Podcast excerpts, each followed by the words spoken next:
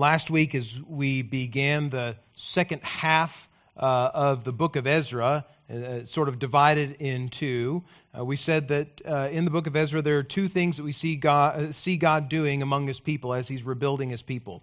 In Ezra chapters 1 through 6, uh, we see God rebuilding his people for formal worship in the temple there in Jerusalem. As the temple is rebuilt, uh, bringing the uh, after God brings His people out of exile in uh, Babylonia and there in the, the Persian Empire.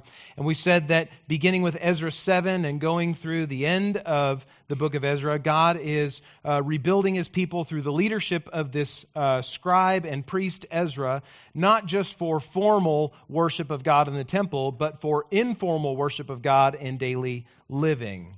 Today we'll continue to see that theme play out and see the kind of living that God is intending to build his people for and bringing them back together as we consider Ezra chapter 8.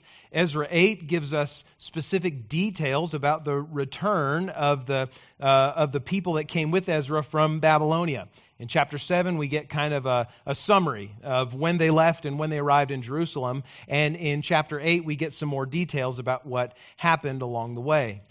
And as Ezra leads the second wave of uh, returning exiles back to Jerusalem, uh, he does so, but, but not before ensuring that there are sufficient uh, servants, sufficient Levites to serve in the temple that they're returning to, and, and he's not going to lead the people without fastidious prayer for God's blessing on their journey. The idea that I hope that we will uh, see from the text this morning is this that uh, God's people live out their calling. They live out their calling to, to uh, live with uh, lives of worship uh, through faith filled obedience. That is what Ezra and these others are, are displaying a faith filled obedience to God. God has called them to go back to Jerusalem, and they are being obedient to that call.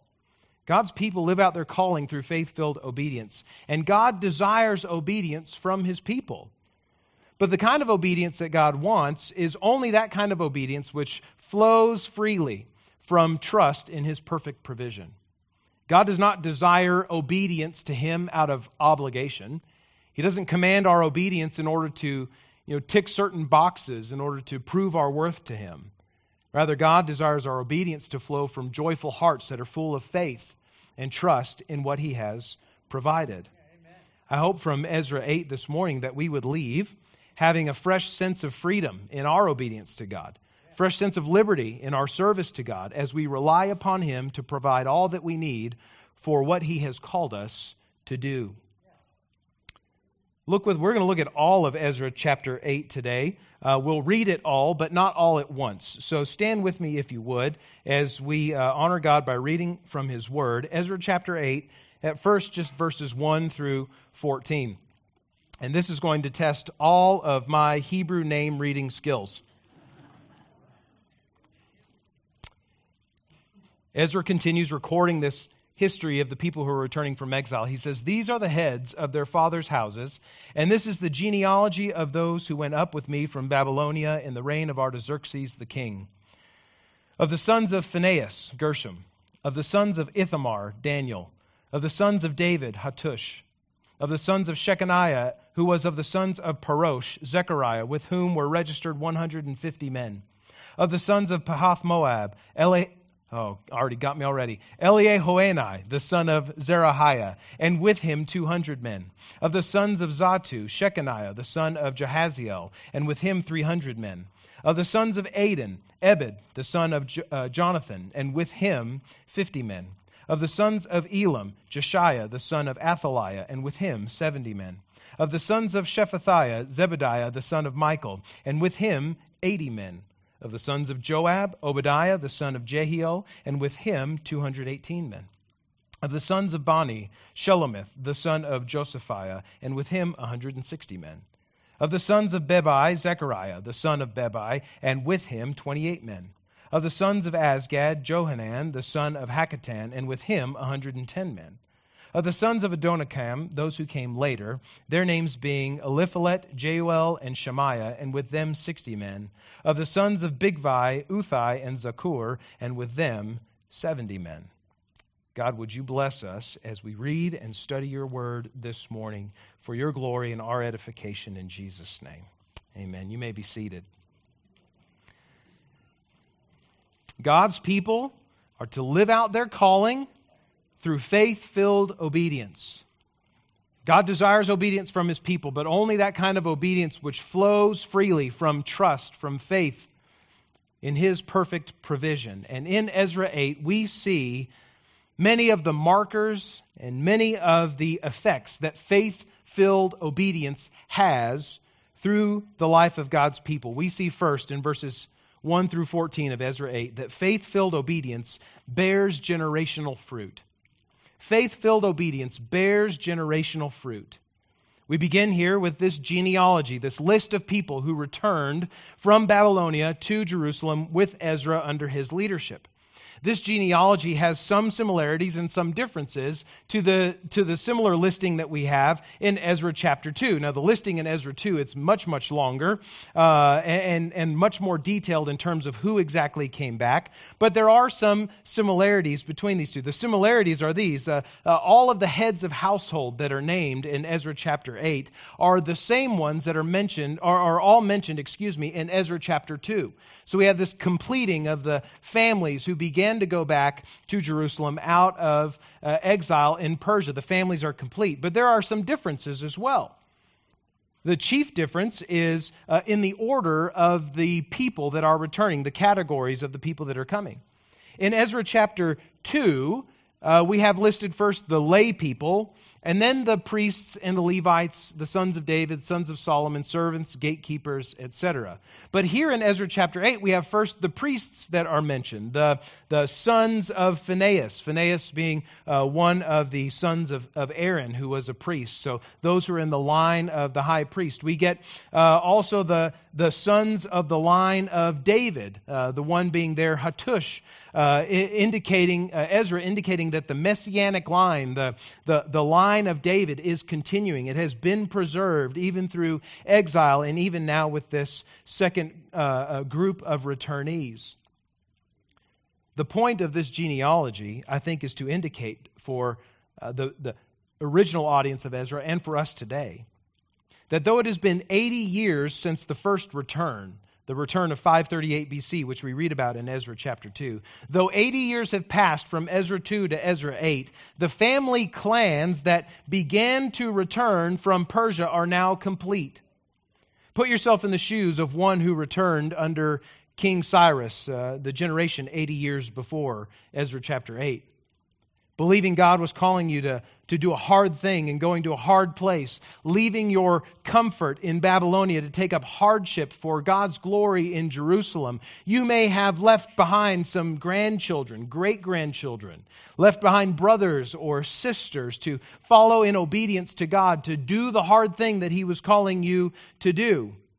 Only several decades later to realize, and maybe even after your own death, maybe you didn't even weren't even able to see with your own eyes that your faith in God's provision, your obedience to his call, would bear continued fruit when the descendants of those that you left behind followed as well. Faith filled obedience bears generational fruit, though not always do we get to see it. Christian parents and grandparents, have you followed Jesus faithfully for years in the footsteps of your Savior only to see your children and their children walk away from him? Be not discouraged, but live on in bold and active obedience to Christ, trusting that God will take your legacy of dependence upon Jesus, of faith in Him, and that He will cause it to bear fruit in due time. Dear friend, with loving trust in Christ, press on in His call upon your life, knowing that obedience to God, which flows from joy and faith in Him, will bring about the fruit that He intends, the fruit that only He can bring about. Amen. Christian, don't quit following Jesus just because you don't see faith in your children or your grandchildren yet. But press on. Boldly follow Christ, trusting that God will bring about all the fruit that is necessary and that He intends to come from your faith. Faith filled obedience bears generational fruit. But faith filled obedience does yet more. Look with me at Ezra chapter 8, verses 15 through 20. Ezra continues I gathered them to the river that runs to Ahava, and there we camped three days. As I reviewed the people and the priests, I found, I found there none of the sons of Levi. Then I sent for Eleazar, Ariel, Shemaiah, Elnathan, Jarib, a second Elnathan, Nathan, Zechariah, and Meshullam, leading men, and for Joiarib and a third Elnathan, who were men of insight. And I sent them to Iddo, the leading man at the place Casiphia telling them what to say to Iddo and his brothers and the temple servants at the place Casiphia, namely to send us ministers for the house of our God.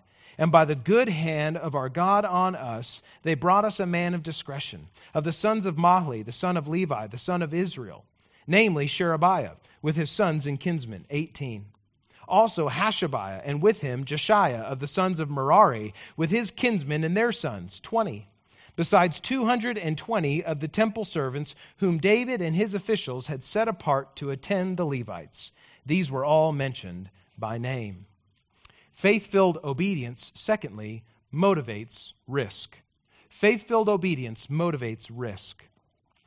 Here in chapter 8, verse 15, Ezra, uh, this leading man among the Jews that are returning now in about uh, 430, uh, 458 BC, stages the group of probably about 5,000 people at a river called Ahava just outside of Babylonia. And he finds there, as he's looking at all of the people, figuring out what he's got and who's where, that he has priests, but he has no Levites. Why does that matter? Well, it matters because of who the Levites were and what they did. Levites were sons of the uh, Israelite tribe of Levi but they were not specifically of Aaron's line. Aaron was the brother of Moses. He was a Levite, but Aaron was the first chief priest, the first high priest, and after him, uh, uh, only could high priests come from Aaron's lineage. These Levites were those that were selected by God to serve in the temple uh, in matters of manual labor and service. They were kind of like custodians of the tabernacle and of the temple. They were the ones who would carry the various instruments and furniture of the temple in and out and make sure it was arranged accordingly. Levites would often, in the corporate gather, uh, corporate worship of the people of Israel, would stand in for the people as formal representatives in worship. By the time of the divided kingdom, after King Solomon's death, when you have the northern kingdom of Israel and the southern kingdom of Judah, during that time, Levites became instrumental in teaching the people of Israel the law of God. Now, why is Ezra leading this group of Israelites from Babylonia back to Jerusalem? Well, because, as we saw last week, he has this call from God upon his life to teach God's people the law, to teach them his word, and to encourage and enable them, to strengthen them to live by it. So, as Ezra looks about and he sees that he's got lots of priests and other kinds of people, but no Levites, we can immediately begin to see what his concern is. Ezra's task is to teach the people. And who before him were the most instrumental people in teaching the people of Israel the law of God? The Levites. But Ezra has none. So Ezra has a problem.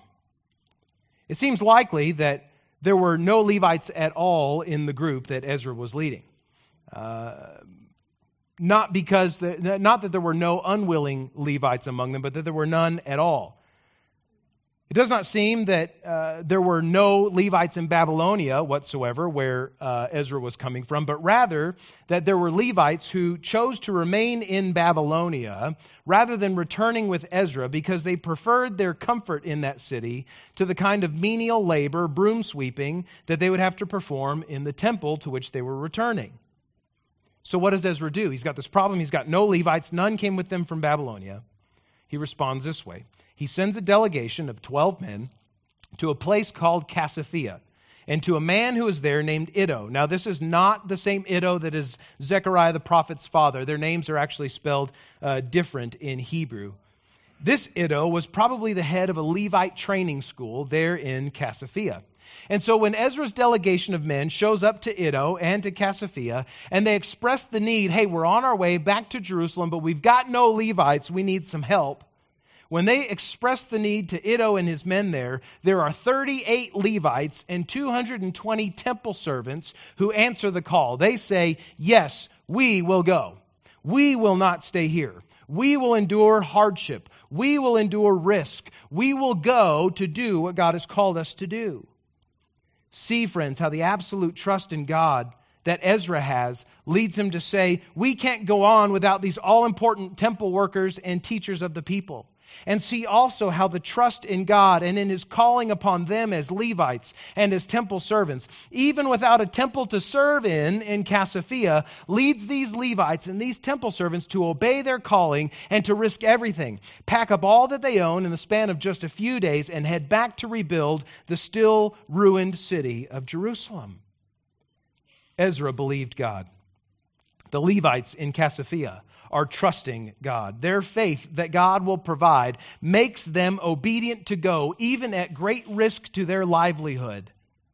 And through it all, we see, as Ezra says, the good hand of our God supplied Ezra's need and fulfilled the calling of these men, these Levites, that had been placed upon them by God.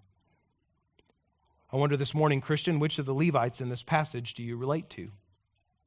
Do you relate to those who wished, to, to those uh, Levites who wished the returnees well but preferred to, uh, preferred to stay in the hanging gardens of Babylonia rather than pushing brooms in the temple? Or those who, out of love and trust in the promises of God, obeyed him at great risk, trusting that he would provide all that they needed along the way? When a call goes out in the church for servants, for volunteers, for preschool disciplers and teachers, what is your response? yes, I'll go, or I'm kind of comfortable here, surely someone else can take care of it. Dear Christian, trust God, trust Him, and embrace risk and the unknown as part of your obedience to Jesus.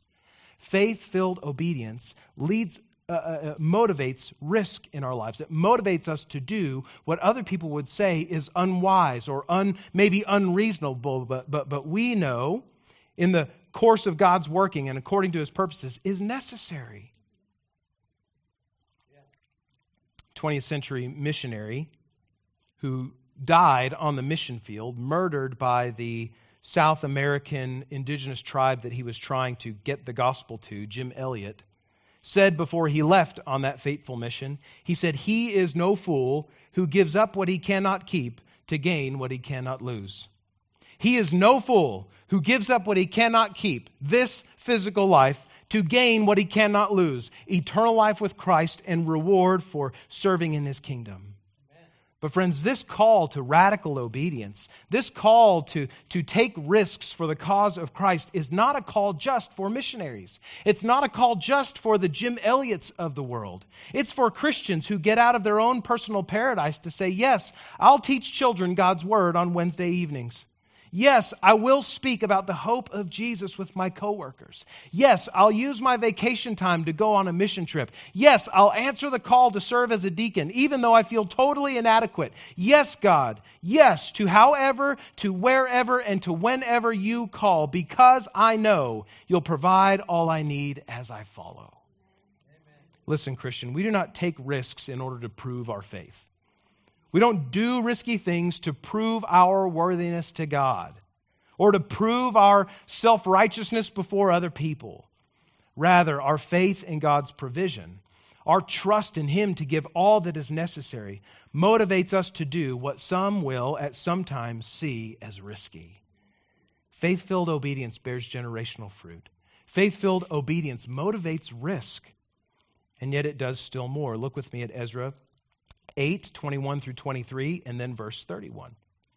Continuing on, Ezra says, Then I proclaimed a fast there at the river Ahava that we might humble ourselves before our God to seek from him a safe journey for ourselves, our children, and all our goods.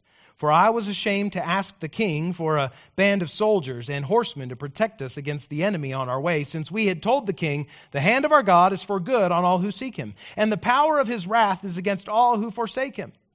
So we fasted and implored our God for this, and he listened to our entreaty. Skip down with me to verse uh, 31, or excuse me, uh, uh, yeah, verse 31. Then we departed from the river Ahava on the twelfth day of the first month to go to Jerusalem. The hand of our God was on us, and he delivered us from the hand of the enemy and from ambushes by the way. We see, third, that faith filled obedience depends entirely upon God.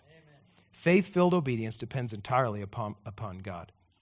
So now Ezra's got Levites that have come from Casiphia to join them on the way back. He has all of the people that he needs, but a new problem arises because ahead of them they have a 900 mile journey with lots of kids, several elderly, and a whole lot of money and no armed guard. Ezra seems to indicate that they could have had a guard, they could have had protection, they could have had you know, a military presence escorting them to Jerusalem if he had simply asked King Artaxerxes for it. But Ezra was ashamed to ask Artaxerxes for it because he had already communicated, he already had boasted to Artaxerxes about his confidence in God's provision for the people. Ezra before the king Artaxerxes, the most powerful man in all the world, king of Persia at the time, Ezra says, Listen, our God is awesome, and his hand is for good on all who love him and who follow him, and his hand is against all who oppose his will. Our God is this great. And then, as soon as he says that, you, you can almost imagine in your mind Ezra running through in his brain, Oh, but we've got a long way to go.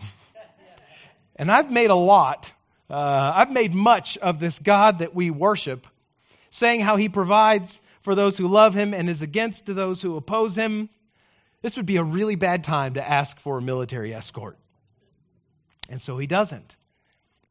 The problem that they face now here at the river Ahava, with a 900 mile journey ahead of them, is this How are we going to get there safely? With these 5,000 people and all of the things that we have with us children, elderly, goods, and money how are we going to get there without encountering any trouble? And the answer that Ezra knows and leads the people to pray for is by God's own hand. Amen. How are we going to get there safely? By God's provision. So, says Ezra, let's pray. Verses 23 and 31 go hand in hand to declare to us that not only did God hear their prayer as they fasted before Him, but he answered it perfectly.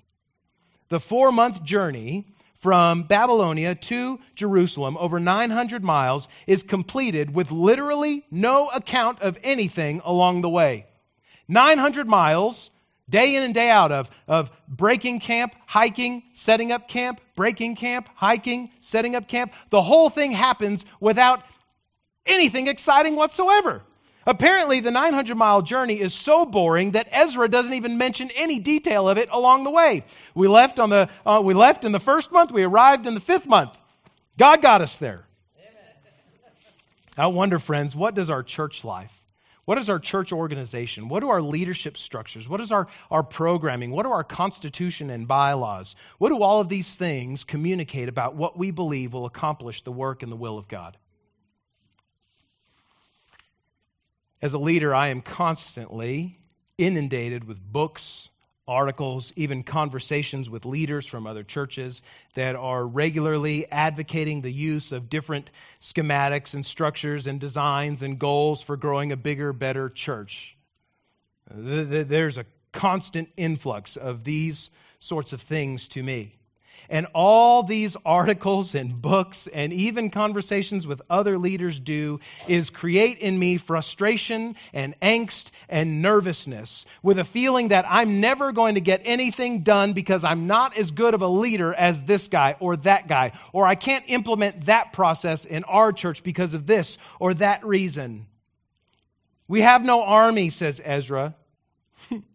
How are we ever going to get there safely? We have no 15 year strategic plan.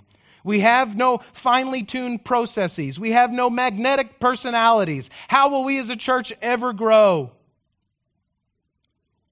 Books on how to build a bigger ministry in 15 weeks are a dime a dozen, my friends.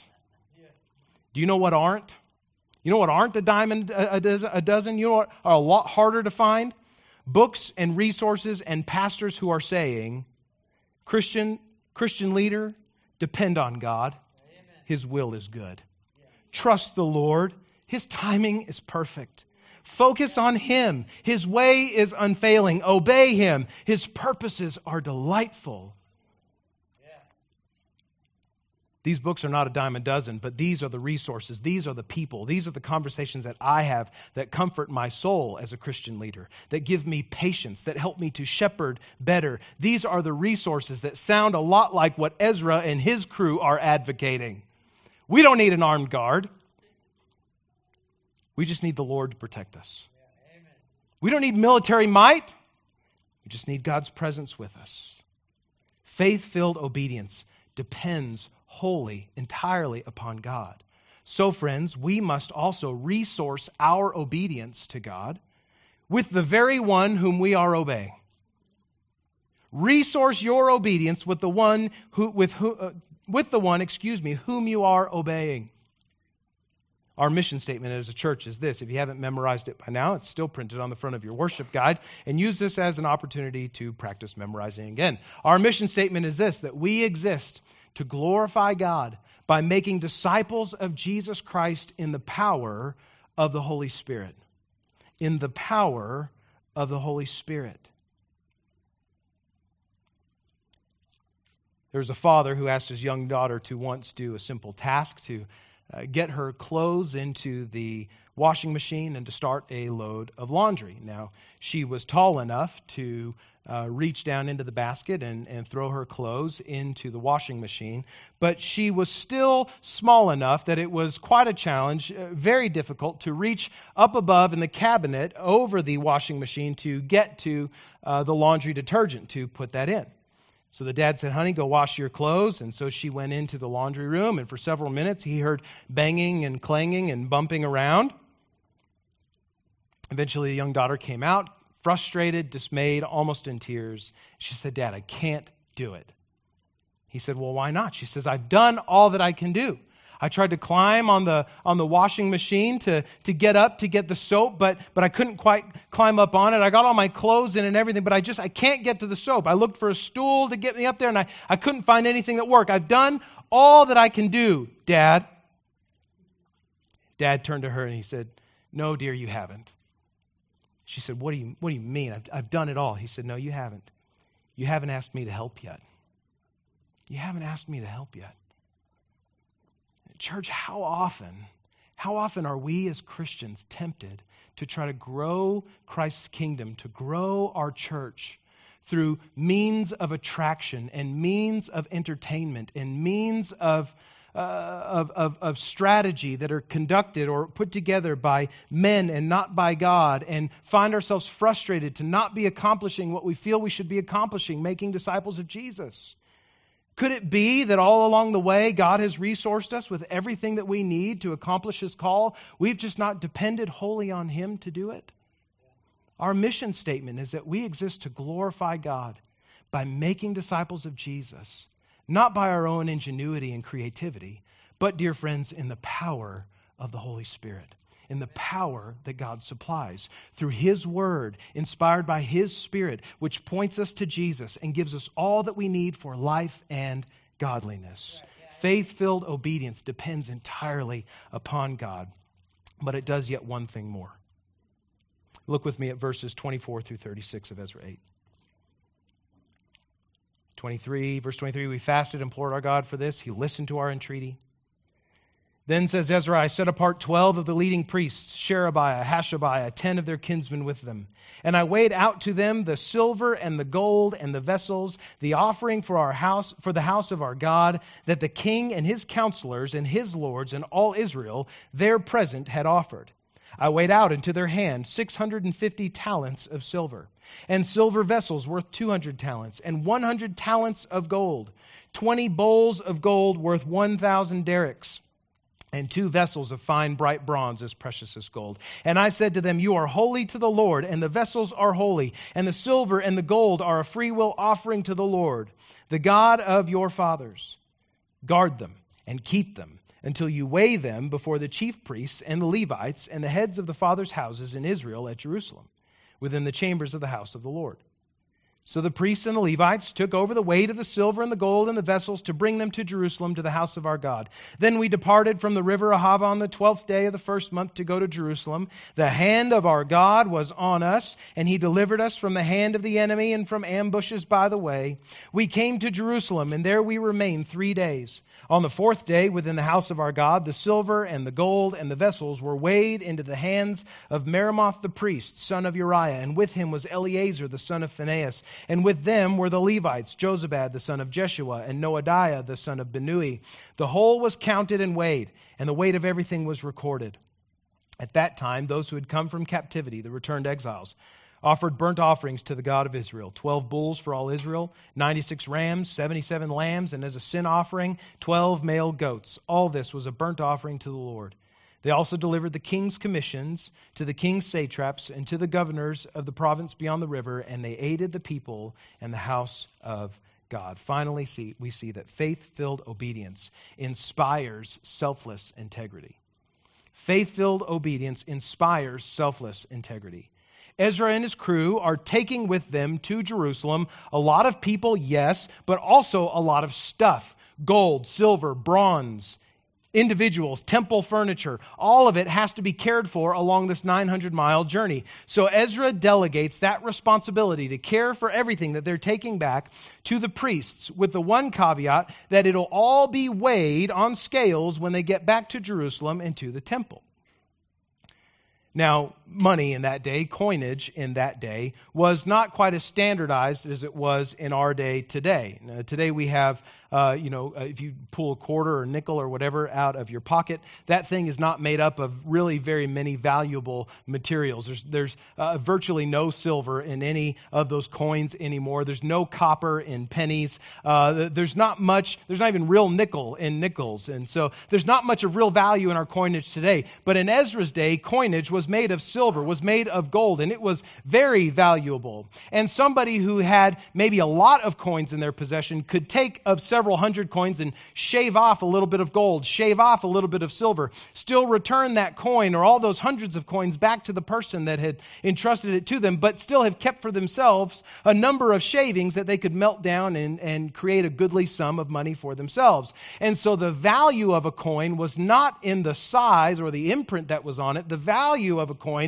was in how much it weighed, how much gold was actually there. it would have been entirely possible for these priests who were entrusted with this large amount of money to shave off a little bit and keep some for themselves. And yet, this is not what happens. These priests that Ezra entrusts the money to, out of faith filled obedience to God, who richly provides all that they need, demonstrate total integrity so that not an ounce, not a bit of what was entrusted to them was lost. When they get to the temple, it is all weighed and it is all accounted for, and the sum is recorded. Now, listen. These priests are not exempt from the stain of sin upon their hearts that tempts all of us to be greedy or to steal, to get a little bit more for ourselves. These priests are recipients of God's grace by faith in his promises, the same as you or me. They are not any more righteous than we are in God's sight. So, how do we then account for their integrity? How do we account for their selflessness with all of the wealth that has been entrusted to them? Simply by faith in God to provide all they need, even when they have ample opportunity to skim off the top. Why do they have integrity? Because they have obedience that is fueled by their faith in God. Consider, friend, what God has given to you and asked you, dear Christian, to keep or to manage. Do you do so with quiet integrity because you have come to trust in the giver of all good gifts more than in the gifts that he's given? Do you practice sacrificial giving and generosity in quiet and humble ways out of your joy filled faith in God? Or do you make a habit of declaring your generosity before others? Do you like to be seen being generous? Do you like to be observed giving? Do you write your name and your offering amount on the envelope in large, bold letters so your neighbor will see your generosity as the offering plate goes by? Do you aspire to discretion and humility in the manner of your giving? Or do you make sure that lots of people see you giving to the Lord? Listen, integrity with what we're given is about more than returning what was entrusted. Integrity with what we're given is also about the manner and the attitude of our giving. When we clang our coins into the offertory coffer for all the world to hear, we only sound the gong of our own self righteousness. The loud giver, the boisterous giver, has his reward. They have a reputation among a group, they have respect from others, they have a feeling of confidence because of what he or she is doing publicly. Their trust, though, is in worldly wealth to make them attractive to God to make them reputable among others, but they have no integrity before Him. Instead, the one who often gives much less, but out of their poverty and in, in quiet discretion, really gives far much more. and does so quietly and humbly so that no one ever sees. This one, this one who gives humbly, who gives quietly, who gives with discretion, so that only the Lord sees what they give. This one has a heart that matches the Father's. This is one with real integrity. This one is content to trust our all caring God with obedient, selfless integrity because he is the giver of all good gifts. Christian, the call is upon you today to practice true obedience, to trust the loving, sovereign God who provides what is truly necessary. Yeah. Friend, God wants your obedience. He does. But He does not require your obedience to prove your worth to Him. He does not require you to be obedient to prove anything to Him. In fact, there is no number of tasks, there is no number of good deeds, there is no amount of money that you can give to prove your worthiness to God. Your sin against His infinite holiness has assured that it is impossible for you on your own to please Him. But God is not delighted by our acts of religiosity, praise the Lord. God is delighted by our trust in what we have not done God is delighted in the perfect righteousness of his son Jesus, who gave his sinless life on the cross for sinners. A delight, he, a delight that he imputes, that he credits to us when we trust in Jesus. So, friend, trust in God. Because with trust in God and spiritual rest in his promises, uh, these things always precede obedience. God wants your obedience, yes, but he wants faith filled, faith inspired, Jesus loving obedience that flows not from obligation to appease Him or to please Him, but from faith in the provision of His own Son, Jesus, for us. Yeah. So trust the promise of God made complete in Christ. The promise that is your forgiveness of sin, the promise of eternal life, which you have not earned for yourself, but which God freely gives if you'll simply place your life and trust in Jesus, his Son. And in love for him, in faith in him, walk in joyous, faith filled obedience. Let's pray together.